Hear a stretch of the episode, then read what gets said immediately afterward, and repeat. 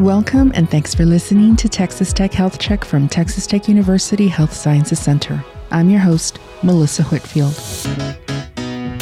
We want you to get healthy and stay healthy with help from evidence based advice from our physicians, healthcare providers, and researchers.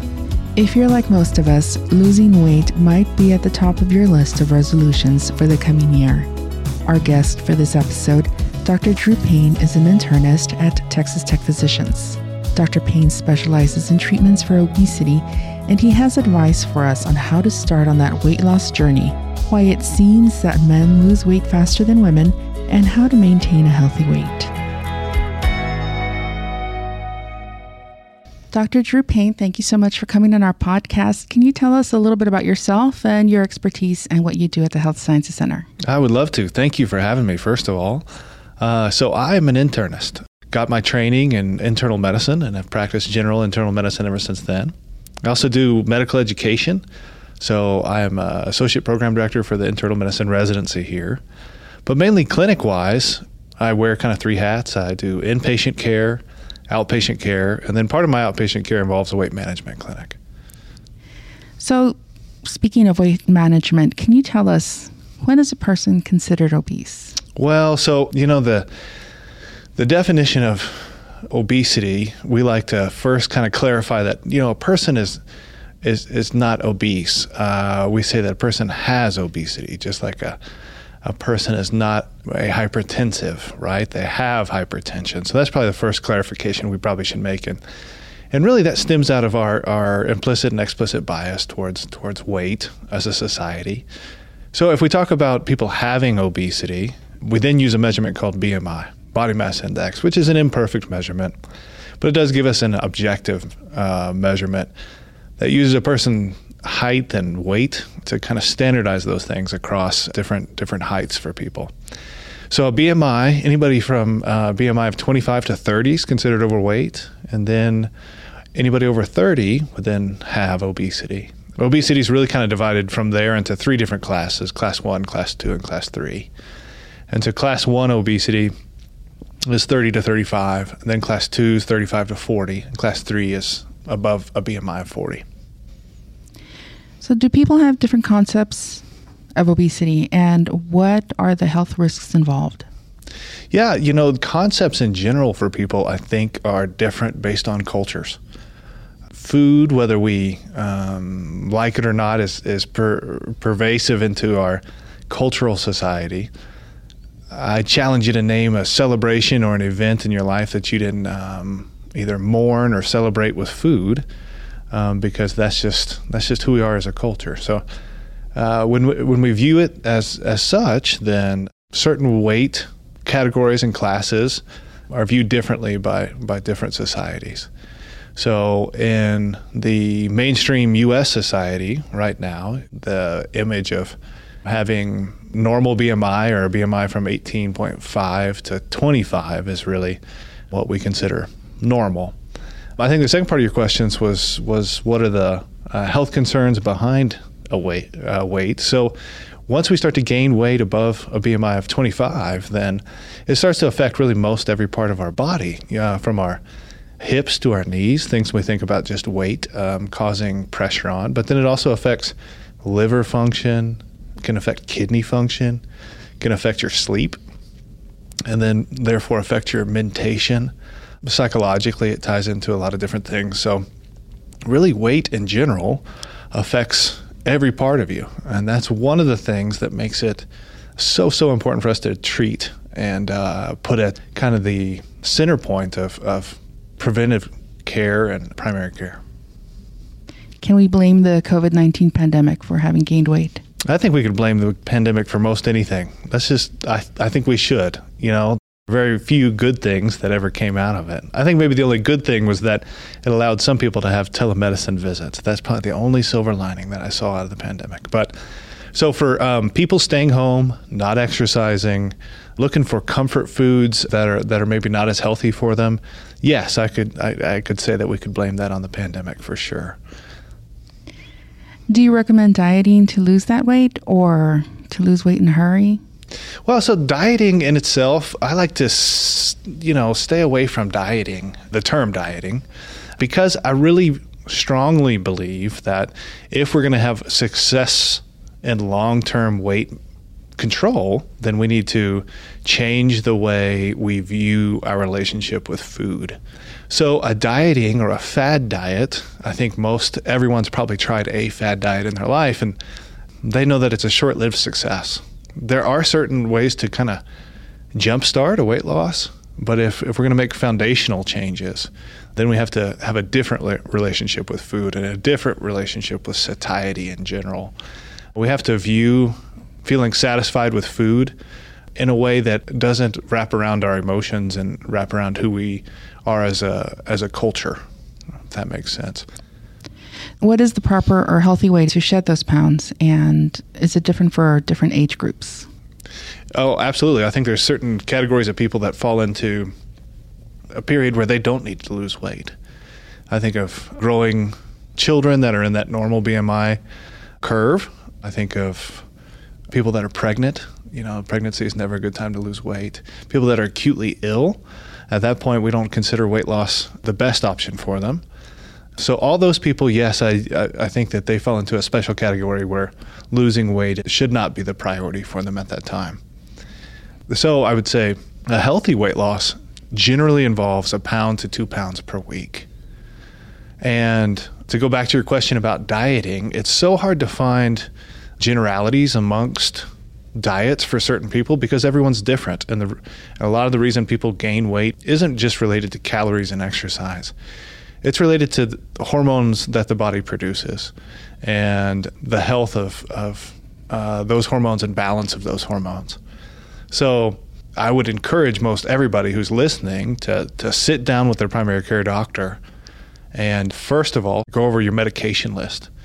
See what medications you're currently on that, that might affect or alter your weight, and then uh, try to view your journey with your primary care doctor from the basis of how do we continue to lose weight and how do we support the idea and the journey of weight loss. Speaking of hormones, why does it seem like men have an easier time losing weight than women? Because they do. Absolutely, they do. That is um, that's just a that's just a fact. Men have more muscle mass based on their hormones than women do, and you see that change happen as as uh, we go through puberty. So really, up and up until puberty, the uh, muscle mass ratio to fat is about the same for both genders, and then as we go through puberty and hormones begin to change, um, it becomes more difficult for females to lose weight than it does for males. Um, and males' muscle mass goes up more. So yes, the reason it seems that is because it's true. So if your if your dieting partner is your spouse or your significant other of uh, different gender, then then um, and they have an easier time losing weight than you, that may just be because that's the way they were built and echoes that point why it's so important for us to sit down with our primary care physician and come up with a, a specified weight loss plan for individuals, not just broad strokes of, of different people. Now, what are the, some of the reasons that someone might not lose weight? For example, maybe an illness despite exercising and limiting calories. Well, so exercise and limiting calories, I kind of consider this as the the foundation of of where we start for weight loss. Exercise in general plays a big portion of weight loss, but not probably as big as most people think. You know, exercise and diet are normally put on this 50-50 kind of ratio. You need to you need to cut back your calories and then exercise. But really, I kind of consider exercise as as a fundamental part of maintaining weight and also maintaining mental health. Um, you definitely need what the USPSTF recommends is 30 minutes five times a week. But if you were to exercise 30 minutes five times a week, you'd be disappointed in your weight loss. Um, it's not going to bring huge, huge numbers down off your BMI. So really, the the major point of that foundation is is uh, calories and hormones, and so that hormonal part is the reason some people lose weight with certain disease processes and some people don't. I like to think about this as in type 1 diabetes versus type 2 diabetes is probably the simplest way to explain it. A type 1 diabetic has no insulin at all. Their pancreas has been attacked and they've they've stopped producing the pancreatic hormone insulin. So that insulin level for them, uh, what insulin normally does is it it makes you makes your cells absorb sugar, and then it also makes you gain some weight through that process. So if you look at a type 1 diabetic, since they have no insulin, their blood sugars run high because they can't process the blood sugar and uh, put that into their cells. And then they also struggle to maintain weight. A type 2 diabetic is, while they're both diabetics and have high blood sugar, a type 2 bi- diabetic, all that runs off of insulin resistance. So their body produces an abundance of insulin. So they gain weight and that's what you see in type 2 diabetics if you if you take care of those people in, in, your clinic you normally see people that are overweight or obese or have weight issues. And um, the type 1 diabetics tend to not have any weight at all. So those pathologies or disease pathologies are just two examples of, of how hormones that your body uh, produces and needs to keep in balance affect weight. So you may have a person who's a type 2 diabetic that really struggles to lose weight, where a type 1 diabetic can't gain a pound no matter how much they eat. That's the reason why we, we can't put weight gain in, in, in one category. You really have to sit down and talk with your primary care doctor and, and start that journey. So, how can people get started on that path to change your lifestyle and exercise habits? Well, so uh, starting that's that's the hardest thing, right? I think once we start and, and start to have some results, then it's easier to continue going with something. And results, I want people to, to remember that one to two pound per week. Um, so if you're losing one pound per week at a month, you're going to lose four pounds.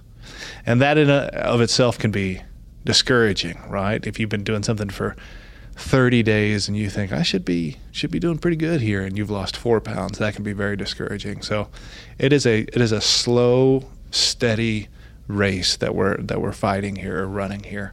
Um, in general people as, as as we get older if we don't change habits and diets then most people tend to gain 3 to 4 pounds per year. That body set point tends to raise slowly over each year. So as we start, we need to we need to realize that our goal is not to get down to the beach body. You know, it's not to get down to the to the six pack abs and and uh, you know flexing in front of the mirror. Our goal is really a weight loss of five to ten percent over a year or half a year. And that's where the healthy changes are going to happen. That's where we start to see insulin resistance go down and where we start to see people improve numbers as far as biomarkers and, and blood chemistries start to change. That's the that's the goal for us in that first year. Once you start to see some of those changes and then see some changes on the on the scale, I think it becomes easier to do that. And it becomes easier to focus on those things. The other thing that helps people out a lot is is having an accountability partner whether that accountability partner is your primary care doctor that you're seeing every three months, or whether that's your your spouse at home, or whether that's whoever that you're walking through this process with, it's good to have somebody say, "Hey, I struggled today too." When when you have a bad day, or uh, pick you up when you're down. So all those things are really really important. Some people might not have a primary care provider, and maybe like me, my husband was very slender. No matter what he ate, he was very thin how can one measure their success? And how long should we give ourselves before actually saying, okay, there's a problem, I need to go see, I need to go do something about it? Well, I'd say dive in as early as you can.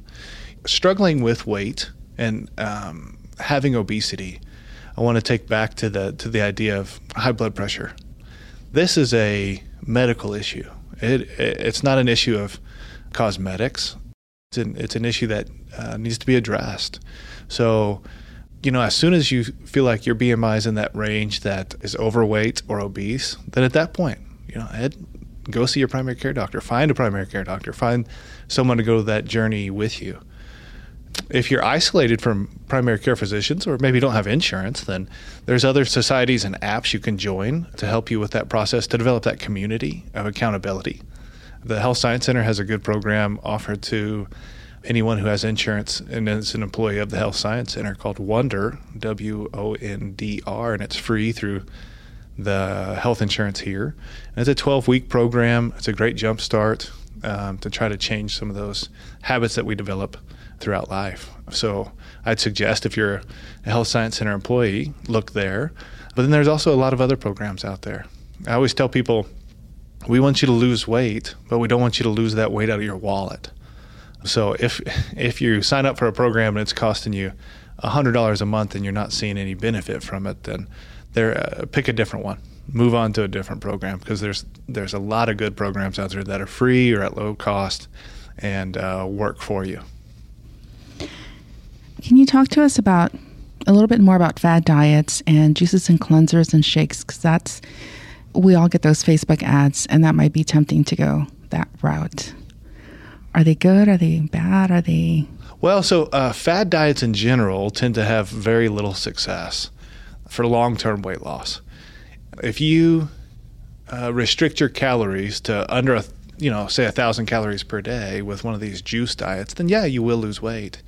But it's really hard to sustain that forever, right? I mean, this is the goal is is the long game here. That's what we're talking about. What is the long game? And um, fad diets uh, tend to not work for very long. The other part to them is that uh, sometimes they can be really expensive, or sometimes they can be a little bit dangerous medically. Anytime you're reducing your calories to under a thousand calories per day, you should probably have a uh, doctor's supervision with with that, and checking in on on uh, your labs regularly for that to be really safe. What is the least we can do daily to improve our health? I would say mindfulness is is is the first step we should do. Uh, being mindful of who we are and our goals, and then taking moments to to listen to our body. So if you're taking a moment to listen to your body before um, you go eat and asking yourself, "Hey, am I really hungry? Am I hungry, or is it just lunchtime?" Start there, and um, I think some people will talk about a red light, yellow light, green light system for for eating. So red light would be I just finished eating and I'm full. Yellow light would be, hey, uh, you know, I ate a little bit ago, uh, but those cookies smell good. And then green light would be, I'm hungry. I'm going to eat now. So if you start to concentrate on how you perceive satiety or how full you are, and follow kind of that red light, yellow light, green light system, then that's probably an easy step to reduce your calorie intake per day. Is there anything else you'd like to add? Uh, I think that weight in general is a growing problem in the U.S. And if we don't start to address it in the primary care setting, then, then 15, 20 years from now, we're going to be a lot worse off than we are. So I appreciate you letting me come on and talk about it. Well, thank you very much again. Thanks for listening to Texas Tech Health Check. Make sure to subscribe or follow wherever you listen to podcasts so you won't miss our next episodes when we return in January. This information is not intended to be a substitute for professional medical advice. Always seek immediate medical advice from your physician or your healthcare provider for questions regarding your health or medical condition. Texas Tech Health Check is brought to you by Texas Tech University Health Sciences Center and produced by Tierra Castillo, Susana Cisneros, and me, Melissa Whitfield.